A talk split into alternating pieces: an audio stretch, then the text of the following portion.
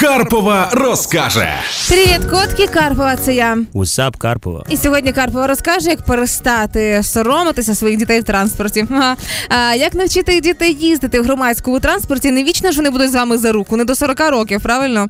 Ага. І кілька правил, які рекомендують дотримуватися психологи.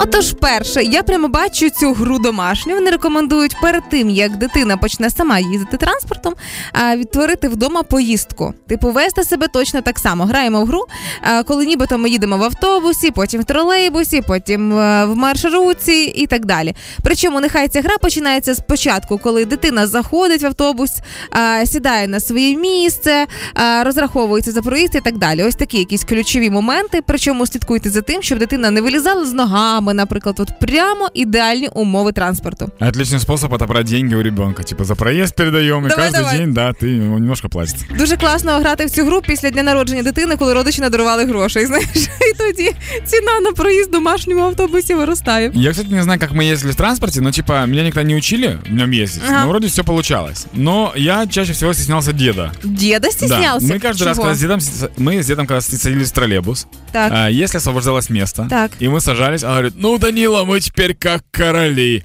И он это говорил очень громко. И Он все это говорил это на чу- весь автобус, да. А когда я говорил ему, дедушка, ну тише, он говорил, а что, а кого мне тут стесняться, кого я тут не видел, кого тут боюсь, все нормально. Наступне правило від дитячих психологів влаштувати дитині самостійну поїздку, коли дитина вже ходить до школи або ось іде в перший клас років сім.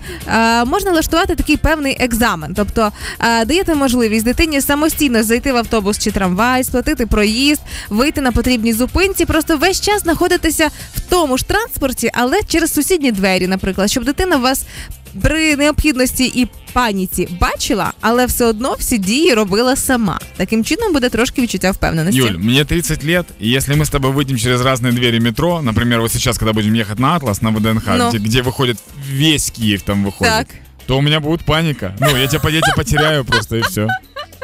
І звичайно ж таки варто навчити малечу м, правил поведінки в транспорті, що бабусям, дідусям стареньким треба поступитися місцем. Не треба е, їсти сімки в транспорті, якісь такі базові речі, аби дитина це порозуміла вже з малих літ.